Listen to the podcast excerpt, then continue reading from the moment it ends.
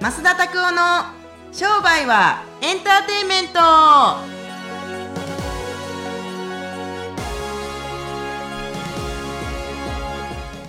welcome to 商売はエンターテイメントはい。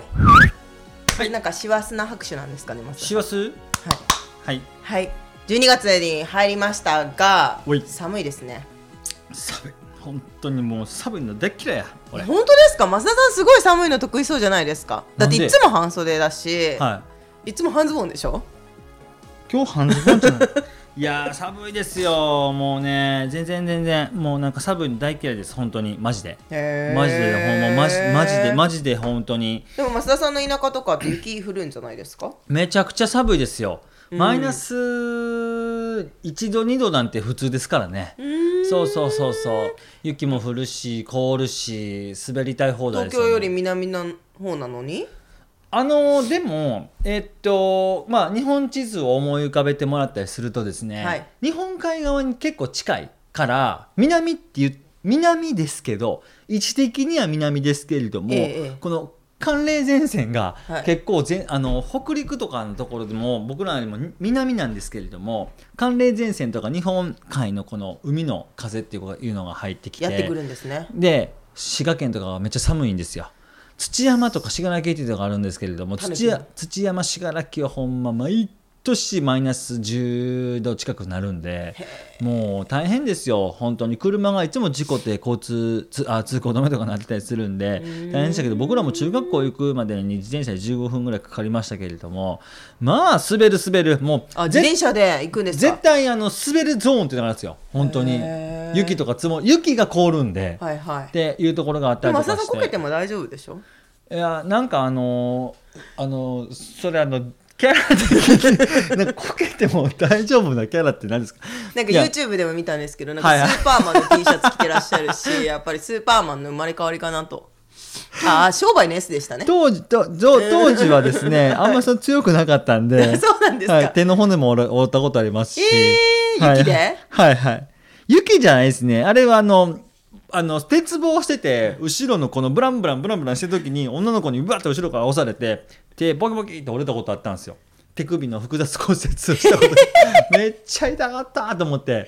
えーでもそれってどういうことが起きるんですか？それ漁師謝りに来るの？あのー当時はその女の子とその女の子のお父さんとお母さんが「ごめんなさい」とか女の子もめっちゃ泣いてるんですよ玄関口で、でお父さんお母さんも本当すいませんでしたとか言うんですけれどももう僕あのギブス巻いて家帰ってきて普通にご飯食べた時にでも全然大丈夫とかそ泣かんといてよみたいな感じで。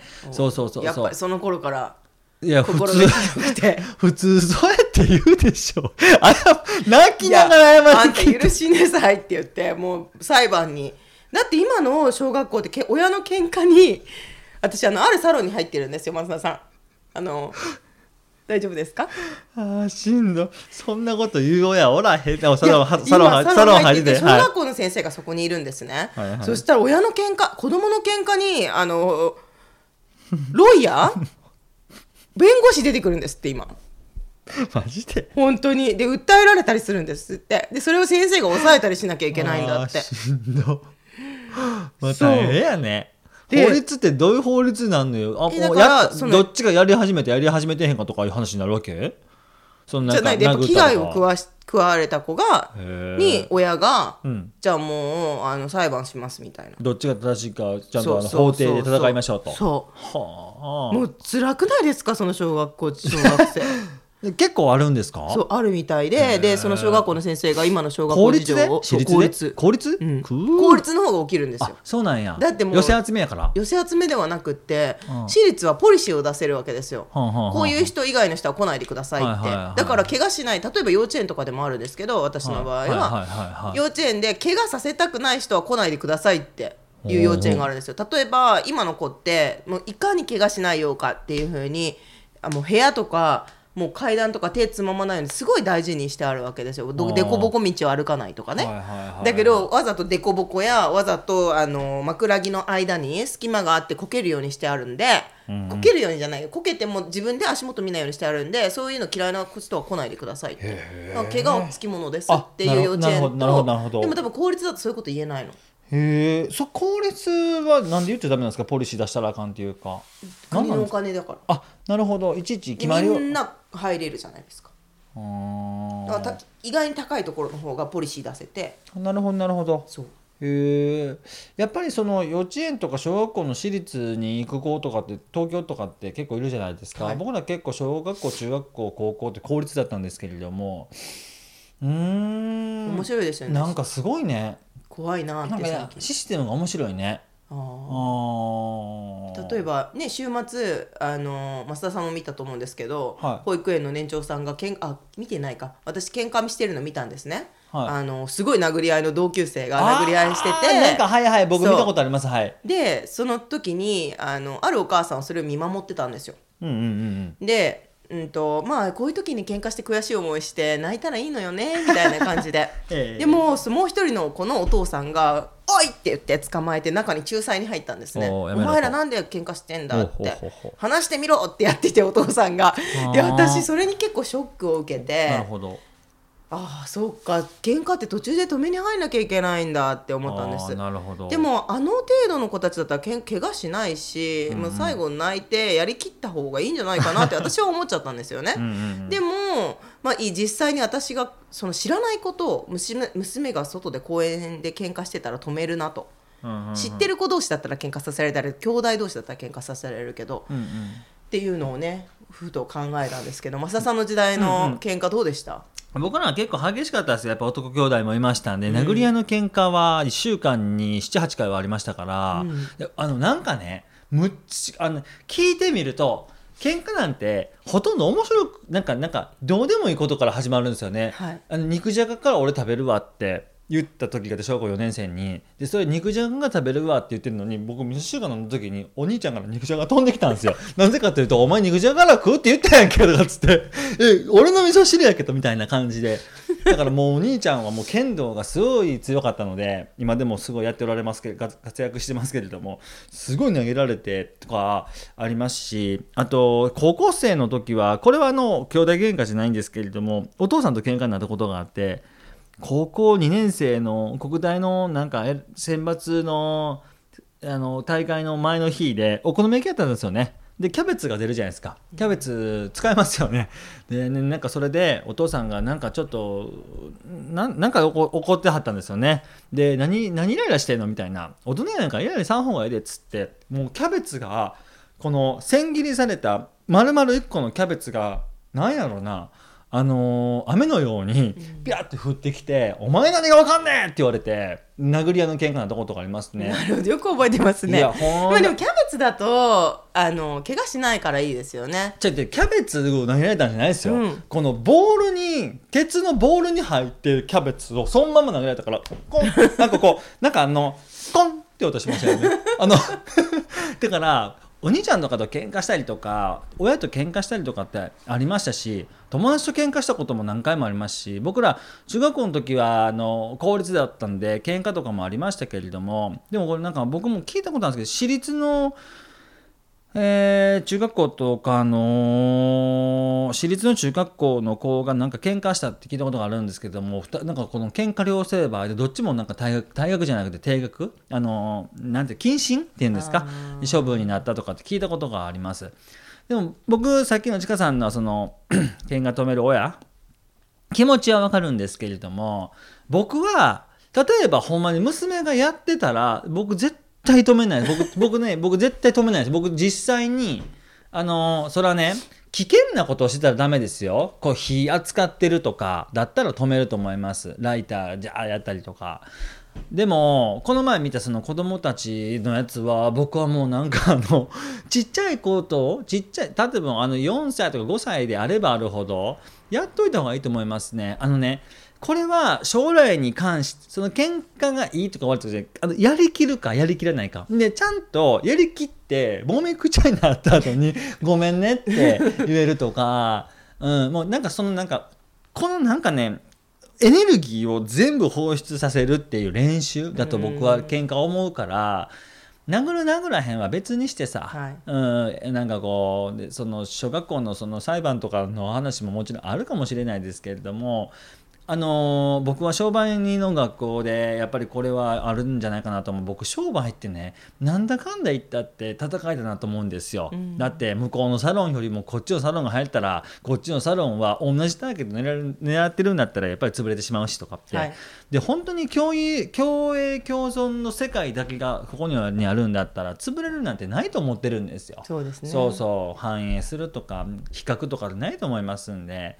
そういう意味では僕あの喧嘩っていうのはあの勝ってもいいし負けて悔しい思いをするっていうのもいいしそれでまた強くなりたいとかってあると思いますけれど僕ねこれ分からないですよ。ちょっと延長するなります。格闘技見に行くやつの気持ち全く分かんないですよ。それ多分ね本人が人生で血たぎらしてへんから格闘技見に行きたいなと思ってるんですよ。だから格闘技見に行きたいと思うんですよ。僕なんかボコボコにしてますからふ普段人間たちを。そう。だからそんなんいだ。からやでもでもその自分のエネルギーを発散できないからそこでやっぱり消化させるっていうのもあるのかもしれないですよね。ね多分男性とかうちの父もそうでしたけど結構あの格闘もののどなんていうんだろう漫画読んだりと最か、ね。映画を見たりとか最高っすね。あるじゃないですか。うん。なんでまあ。あなたは多分きっと妹さんとか弟さんがいて長女だったと思いますけれどもいっぱい喧嘩したんじゃない？やりきったんじゃない？結構。相当喧嘩しましたし。なんか血だらけの血血みどろの喧嘩してたみたいですしねました。懐かしいなって。うん。今は全然しないですけど。あそうですか。もやっぱそういう喧嘩の中でここまでやると死に至らしめる可能性があるなとか、なんかここまでやっちゃうとダメだなっていうのはちっちゃい時にちょっとさじ加減が分かってくるじゃないですか。な確かにね。でも大人になってから始めちゃうとこうナイフ出てきたりとか凶器とか飛び道具出てきたりとかするからあとはあとは何頭脳戦はいネチネチしたはいはいはいはい LINE とかでいじめたりとはいかだからやっぱり幼少期の喧嘩とかっていうのはできるだけ止めたいけど止めないっていうのも大事なのかなとか思っちゃったエピソードでした。SNS バイオレンスって一番精神的に病んでいくよね。そう辛いらしいです。だから中学校の中学生でだよ自殺があったりとかまたそういう社会なくしたいと思っていて。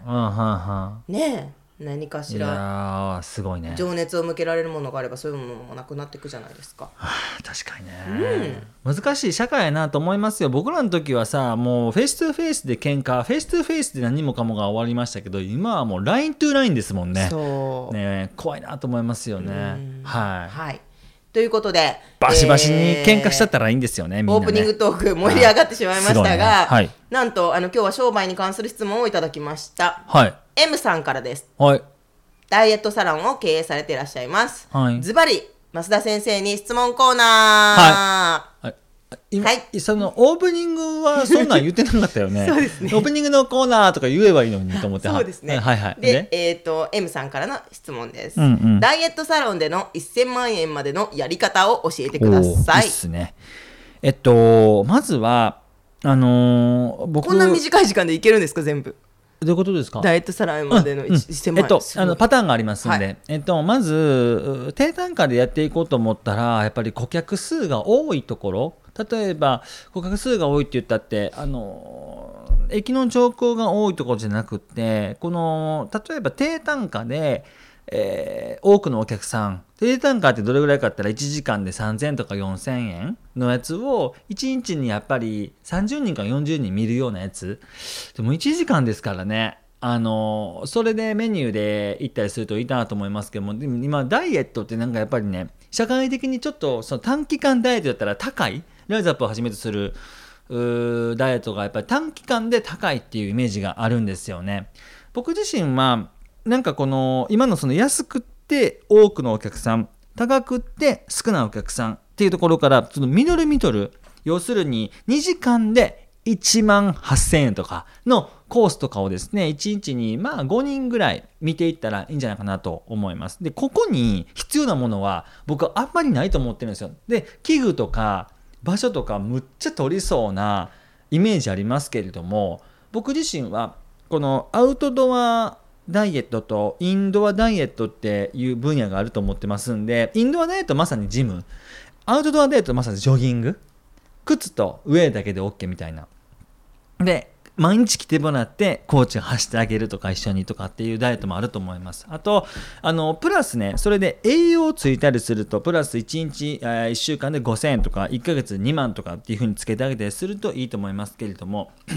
1000万でしょ？1000万って月にね同年収1000万ですから月に85万なんですよ。で利益率を発揮していこうと思ったら高単価。高単価っていうのはだいたい1時間あたり3万以上高単価っていう定義としたらこれちかさん5時間働いたりすると1日いくら儲かりますか？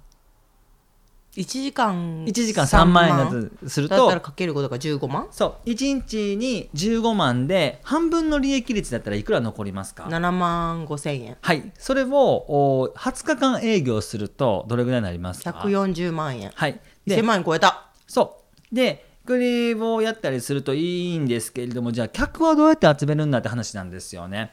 でこのね、まあ、戦略言いますけどさっきみたいに低単価で多いお客さん、はい。高単価で少ない。まあまあ少ない数のお客さん。でこの中を通っていってだいたい1時間とか2時間でまあ1万5千円から2万5千円ぐらいとか。あー1万円で、まあ、1, まあ1時間で3万円って結構高いかなと思いますけれども。でもお客さんたちには 1, ヶ月でまあ5万円から8万円の間の出費をまあ、してもらうそのお客さんたちが大体まあ15人から20人来ていったら目標って達成できるんですよ。確かにはい、なんですけれどもこのまずね、えっと今の世の中のダイエットの高単価低低あのなんか少数のお客さん、えー少額で多くのお客さんっていうこの緑のところを狙っていったりすると意外にお客さんって集まりやすいです今の時代は。だしダイエットってやっぱり短期集中とか なんかファスティングでちょいちょいとか言ってありますけれども僕自身はあのもしダイエットサロンやるんだったらそれやらないです絶対。うんうんで、えっと運動と栄養だけでやってて。で自己管理って言ったって一番最初は自宅でできませんよこんなもん。成功しないとも絶対必ずイントロダクションだったりとかオリエンテーションが実際に合ってないとうーんちょっと難しいんじゃないかなと。今アプリとかでも10分間アプリとかで運動しましょうとかありますけども多分アプリやり慣れてる人たちだったら 3, 3週間もしたら慣れてくるかもしれないですけれどもダイエットってやっぱり一番最初肝心なのでオリエンテーションの時間を入れたりすると入会金10万円。で、え1回2万円から3万円。それを3ヶ月やっていく。で、え3ヶ月4ヶ月5ヶ月。まあ大体1人 LTV で 5, か5ヶ月から6ヶ月あったりすると1日の支払い金額が1人の支払い金額が大体25万とか30万ぐらいになるんですよね。半年で。はい。まあ、1ヶ月3万円、えー程度なんですけれども、っていうことをやっていったりすると僕自身もお客様集まりやすいと思いますしなんかねさっきも何回も言うようですけど忘れないでほしいのはミドルなんですよ。1時間で3万円程度のものを1人につき6回来てもらうっていう計算はい。って言ったりするとお客さん集まりやすいですこれは。幅が広いんで。どっちも知ってますから今。あの世の中の今の社会のこのコンテキストっていうのは大体このこっちのてあの低額と高額の真ん中っていうのがあんまりないっていうのをよく知ってるんで、これすごい独自性があるんですよ。だから集まりやすいっていうのがあるからこれねお客さん集めていってそれは紙媒体とか SNS とかって、まあ、その広告のことはこの短い時間で全部言っていけないですけれども、はい。その緑のところっていうのは非常に集まりやすいですね。うんうんうん。はいはい、なのでちなみに今の話は、多分増田さんはもう慣れ何人も何人もその生徒さんとかに。はい言われてると思うんですけどちょっと私みたいに初心者だと、はいはいはい。ちょっともう数字が目が回ってきたんですけど、はいはいはい。初心者の人が今の話を、はい。こう実際に落とし込むために必要なことってやっぱ紙に書いてことなのかな、そのいきなり全然もう目が回ってきたんですけど 今の話を聞いてて恥ずかしいんですけど、マーケティングって僕ら慣れてますから、はい。ターゲットどれにすればいいとかってあるんですけども、今の質問はい年収1000万にするためだけだったら1時間で3万円のメニューを作ればいいって話なんですよ結局。この人年収って書いてない。あますか？ダイエッ1000トサロンでの1000万円までのやり方って書あいてある。でもどっちにしても僕ははあのー、1ヶ月に85 1ヶ月に85万ですよね。無理のなのい利益？うーん85万円。それ多分年収なんじゃないかなと思いますけれども。そう年収1000万だとしたら月に85万得ようと思ったら、はい。まあ諸経費とかなんとか引いていってもやっぱ100万円ぐらいは絶対必要じゃないかなと思います。経費とか入れていって、はい。1ヶ月15万円の経費で100万円上げていってあらり85万円でってなりますけれども一言で言うと1時間3万円のメニューを作ってそのフロントエンドはい。お試し。はい。で、えーまあそれのまあ半額ぐらいでいいんじゃないですか。1万5千円ぐらいで体験やっていって、はい例えばそれで広告で人を集めていって5人中2人ちゃんとバックエンド売っていってとかだったら、僕はなんか堅実に1ヶ月に20人から30人ぐらいのお客さんたちは来るんだと思います。これライズアップ方式でやるんだったら20人30人もできないですよ。一人サロンとかで。1000万以上いきますけれども、うん。働いてる時間っていうのが長くなります。どう考えても。でだからといってスタッフがいっぱいいたりするとね低単価で大人数のやつができるんですよ、はいはいはい。出すっていうのが。でもはい。この方多分質問的に1000万なんで1人かやってても2人だと思いますからうん。なんかやっぱマンツーでやっていって緑の値段でいったりすると1時間3万円ぐらいの値段がちょうどいいと思います。なるほど、うんうんうんうん。わかりました、はい。で初心者の私がまとめてみるので、ちょっと合ってるか聞いてくださいあい。まずはその1000万円をブレイクダウンしてうんうんうん。12ヶ月に分ける、うん。で12ヶ月の分けて1ヶ月の間に何人ぐらいお客さんが必要あ値段はもう決まってるから3万円って、はい。はい。でかける人数って決める。で人そのお客さんを集めるためにじゃあどういう広告を打ったらいいのかっていうのはちょっとこのポッドキャストでは言え言えないのでべ別に勉強してください。ちょっと短いから。時間が足りないので、はいはい。あのーまあ YouTube とかでも結構そういうのって増田さん流されてらっしゃいますよね。あできるできるできます、はい。ね昔の YouTube とか見ていただければうん無料で結構はい。いけると思うので、ぜはひ参考にして実践してみてください。はい。ということで M さん質問ありがとうございましありがとうございた。ます。はい。ということで、はい。今週も行ってみたいと思います。はい。大人気コーナー。はい。増田拓夫のおすすめ本のコーナー。パフパフパフパフ。先週と、ま、タイトルまた変わってるね。違いました？まあいいやおすすめ本うんねはい、おすすめ本、あのーあ、よかったよって。いう本ありますか、はい、はいはいありがとうございます。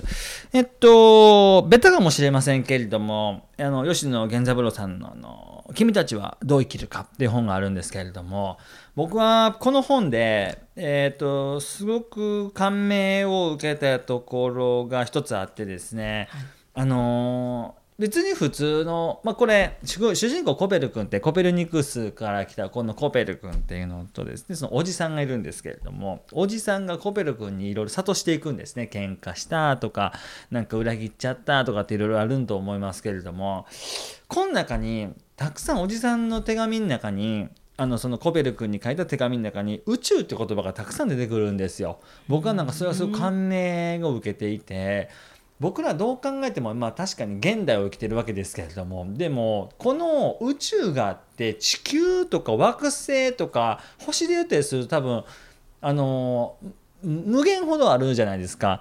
その中で今まさにこうやってちかさんとこうやってポポッドキャストやらせてもらってますけれどもなんかなんてことないことでしょうっていうことが世の中のこのなんてことないことをいかに大きく膨らまして自分たちで解釈として捉えていくかみたいなことをこの「君たちはどう生きるか」の中にいっぱい書いてましたんで僕はあの最近読んだ本の中ではこれ僕漫画本の方漫画版の方を買いましたけれどもうーなんか人生に素晴らしい意味を持たせていくのはやっぱり今しかないなっていうことをやっぱり学んだ一言だなと思いましたのでぜひこれ読んでほしいなと思います。はいはい、人生にうん。素晴らしいん？意味をもたらすのはうん。今しかない、うん、人生に素晴らしい意味をもたらしていってそれを自分で感じるのには過去でもなく未来でもなく今しかないなと。いうことをこの本から学んだなと。だからすごい哲学的な。いやでもなんかあのその一個の物事はあるとしてもそれを楽しいと捉えることもできるし